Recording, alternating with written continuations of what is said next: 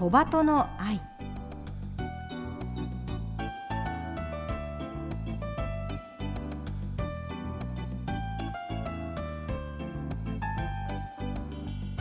小鳩の愛ポッドキャストまたはラジオクラウドでお聞きの皆さんこんにちは。日本テレビアナウンサー杉野真美です。目の不自由な方が安心して街を歩ける社会を目指してこの番組では視覚障害者も晴眼者も共に役立つ情報話題をお届けしています。ラジオ日本では毎週土曜午前8時15分から KNB ラジオでは毎週日曜午前7時15分から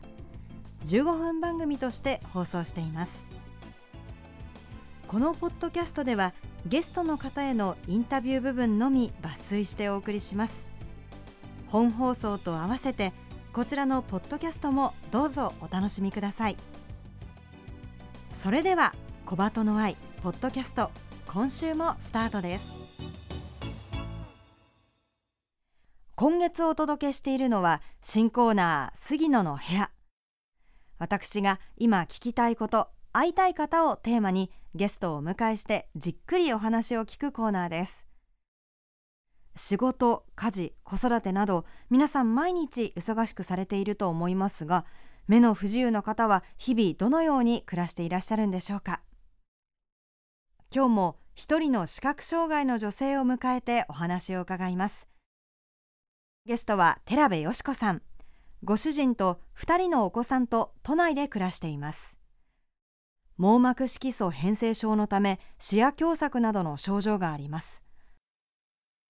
アンママッサージ指圧師鍼灸師の免許を取得していて普段はヘルスキーパーとして働いていらっしゃいます。さて4週目最後のインタビューはおしゃれをテーマに伺いました。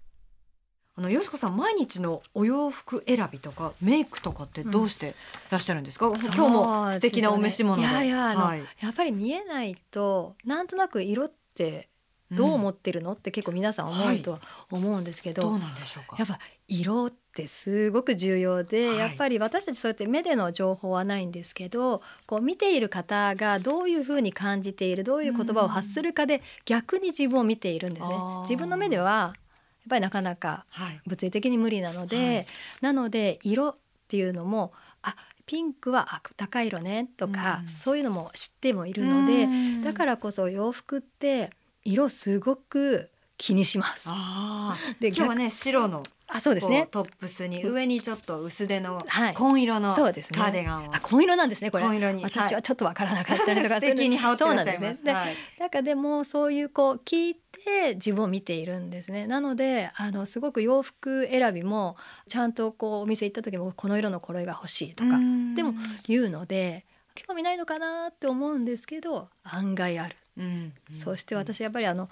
やっぱ見えてた頃もあったりもするので、はい、あの中途失明ということでなので色はやっぱり覚えているからやっぱりだからこそこうこだわったりもしちゃいますね。なので服選びはあのもうだんだんちょっと自分でパッと行って買い物っていうのはできないんですけどやっぱり見える人に一緒にガイドさんと一緒に買い物行ったりもしますし、うん、あと妹にこう全体的に見てもらったりとかしてあそうなんだこういうコーディネートなんだふんとかいうのはやったりとかしていますね。でメイクはこれまた重要で、はい、あの眉毛って醍醐味じゃないですか難しい難しいですよね。あなので私はもうアートメイクなんです。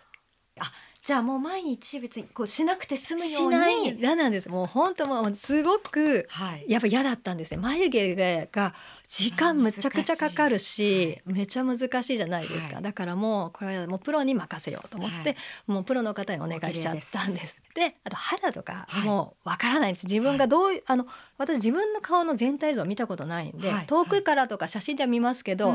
こうお化粧してる時の顔は見れないので、あのもうこうシミや何やとかは子供たちが、こんこんって持たせてコンシーラー持たすんですよ、はい、持たせて「シミ塗って」って言って「ママのお絵かきだよお絵かき始まるよ」って言って「えー」って言われる時もあるし「あいいよいいよ」って「ほらクレヨン持ってはいシャンシャンやって」みたいな 感じで子供を使うっていう感じにしたりとか。お子さんたちのレベルめちゃめちゃ高いですね。なのでもううちはもうみんなでみんなでメイクをするみたいな。わー。ね、だから洋服もそうですし、はい。やっぱりこう汚れですよね、はいはい。シミだったりとあかー。シワだったりとかもわからないしもう教えてもう。全部部それはトータルはもうパパが最終的にちょっとこれ白だけどこれどっかシミないとか、そういうのをやって汚れだったりそういうのを見てもらうっていう。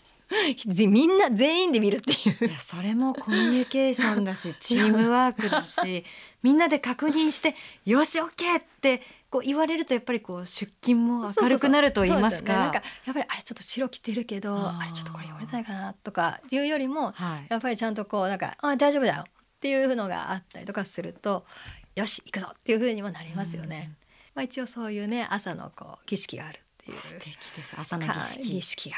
ありまそうなんですよ。なんですよ。それでうん。やっぱりあのねおしゃれとかには関係ないのかなとも思いますけど、うん。でもやっぱり女子だしうん。っていうところがあって、うん。あのこう視覚障害者のやっぱりこう見た目おしゃれをもうなんかあの私たちでバックアップするよっていう、あの団体もあって一般社団法人の、あはい。はい美容協会があってで JBB さんなんですけど、そこではこう例えば白状とか、はい。白状もただ白い棒っていうよりもちょっとデコってみたりこおーあう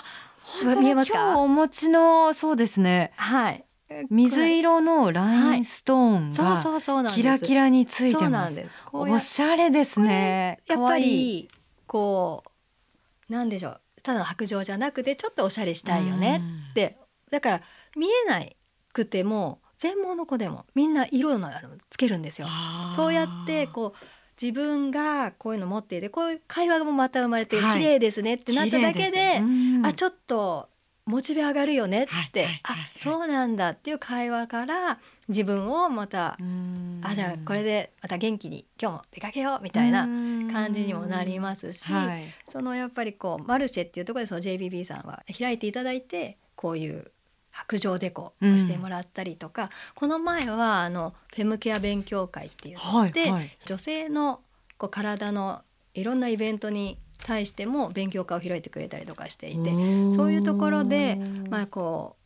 おしゃれだったりとか楽しんでます。はい。大事ですね。ね。じゃああの見えない方の声でまたこうまた見えない方の誰かのこうサポートができるようなこうサービスとかがどんどんこうね。生まれてくるといいですね。そうややっぱりそれが一番こうね需要と供給と言いますか、はい。合ってますもんね。そう本当にそう思います。私あのお洋服とかも、うん色とかはわかるけど、はい。やっぱり情報がちょっとなかなかないので、うん。こう買いに行くシーンにはガイドさんとか、はい。い、ろんな方連れてってもらっても実際これでコーディネート合ってんのかなどうなのかなと思ったりするのでなんかこうスタイリングをプロの方と一緒に行ってうん。買い物してみたりとかそんないサービスがあったら、うん。なんかこうね買い物はできるけどそういうアドバイザー的な、はい。はい。こうがあるといいなうん。なんて思ったりもします。確かにちょっとトレンド入れたりとか、ね今この色がトレンドですよとか。そういうね情報が私もまあ物草のせいかなかなかなくって、はいはい。そういうのをこうねプロの方から教えてもらえると嬉しいななんても思います。そうですね、はい。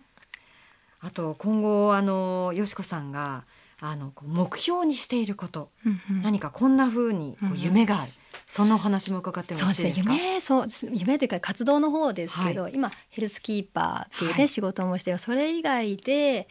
私昔まあ音楽業界やってたっていうこともあって、やっぱり生の音楽がなかなかこう聞きに行きづらい子どもたちっていますね。そういうこう例えば養護施設だったりもう病院でずっと入院している子どもだったりとか、まあ、そういう子どもたちへ向けてあの生のライブをさせてあげたいよねって言って昔あの一緒に仕事をしていたミュージシャンと一緒に行く活動をしていて、でその子どもたちがちょっとねなんかのこうやるきっかけ作りだったりとか後押しになればいいなと思って、そういう活動スタッフもしたりしていてやっぱりこう環境変われど環境に左右されなく自由に子どもたちが未来の選択肢が広がるような活動をどんどんやっていきたいなと思っています。うん。だからなのでそういう音楽もそうですしあとやっぱり私たちようなこう障害を持った親に育てられている、まあ、子どもたちもいますけど、はい。やっぱりこう外で遊びに連れてってあげれないとか、うん。まあその自分がやりたくてもできない物理的に。親としてなんか自分の障害によって子どもたちの選択肢がちょっとこう狭まれてないかなっていう思いを持ちながら子育てをしている方々ってやっぱり私もそうですけどやっぱり少なからずいると思うんですね。やっぱりそういう方に向けて必要な人が必要な支援を受けれるような、まあ、支援の拡充だったり仕組み作りができるようなことこれもやっぱりこう、まあ、情報格差環境格差もあるかもしれないですけど、はい、そういったことがなく子どもたちがのびのび育てられるような活動をどんどんしていって子どもたちがねなんかこう自分のやりたいことを楽しいことができるような社会づくりができたらいいなっていう目標はありますね。なんかそれに向かって頑張れたらなと思ってます。いやもうよしこさん今おっしゃってくださったこのまあ課題点ですとかそこのこう描いてる夢っていうもの本当にこうまっすぐ突き進んでらっしゃるもうなんか熱意が本当に今溢れていて。あのね、きっと賛同してくださる方とか、うん、サポートの方も多くいらっしゃるんだろうなって思うんですがこのこうラジオを聞いてくださっている方に、まあ、そういった社会がこう変わるために必要なことですとか何かメッセージがあったらお聞かせ願えますか？そうですね。社会がやっぱり変わるっていう時は、まあ、私もそうでしたけどなかなか私ももう障害っていうことでネガティブな捉え方をしている時代もありましたけど、うん、まあ、そういうものをネガティブではなくやっぱ与えられたものと思ってそれを生かすような動きを、うん、まずはこう勇気を持ってじゃないですけど気づきとなるようなことが一歩踏み出すとやっぱりお互いが相互理解が深まればっぱり障害を持っている持ってない関係なく、うん、やっぱりこう話して気づいてっていう対話もすごく大事だと思うので、うん、やっぱりきっかけ作りですね。後押しができるような活動できるような仲間づくりをしたいのでぜひ皆さんもなんかこうちょっと気になるなとやってみようかなって思ったらまあ、社会のためっていうと堅い苦しいですけど、まあ、子どもたちのためもなりますし、うん、はたまた自分のための自分の可能性も広がることなのでちょっとしたあの勇気で変わることもあると思うので、うん、ちょっと今日からできること明日からできることができるといいなと思うので皆さんもそれにトライしてもらえたら嬉しいなと思います。お送りしてきました小鳩の愛。4週にわたって寺部よし子さんにお話を伺いました。いかがでしたでしょうか？今回私は初めて目の不自由な方とじっくりお話をしてみて、まあ、視覚障害者の方の暮らしのこう大変さを伺うのかなと少し身構えてしまっていたんですけれども実際には大変なことが多い中でも楽しみながら工夫しているというお話を伺って同じ女性として学びの多い時間となりました。何よりよしこさんという女性が本当に素敵な方で中途で見えにくくなってもその後も変わらず意欲的に活動されている姿にパワーをいただきました見えにくさという障害を与えられたものと表現されていたよしこさん。ヘルスキーパーのお仕事はもちろん JBB 一般社団法人日本視覚障害者美容協会やかつてお仕事をされていた音楽業界など今後も幅広く活動されることを楽しみにしています。吉川さんまた杉野の部屋にぜひ遊びに来てください。ここまでのお相手は日本テレビアナウンサー杉野真美でした。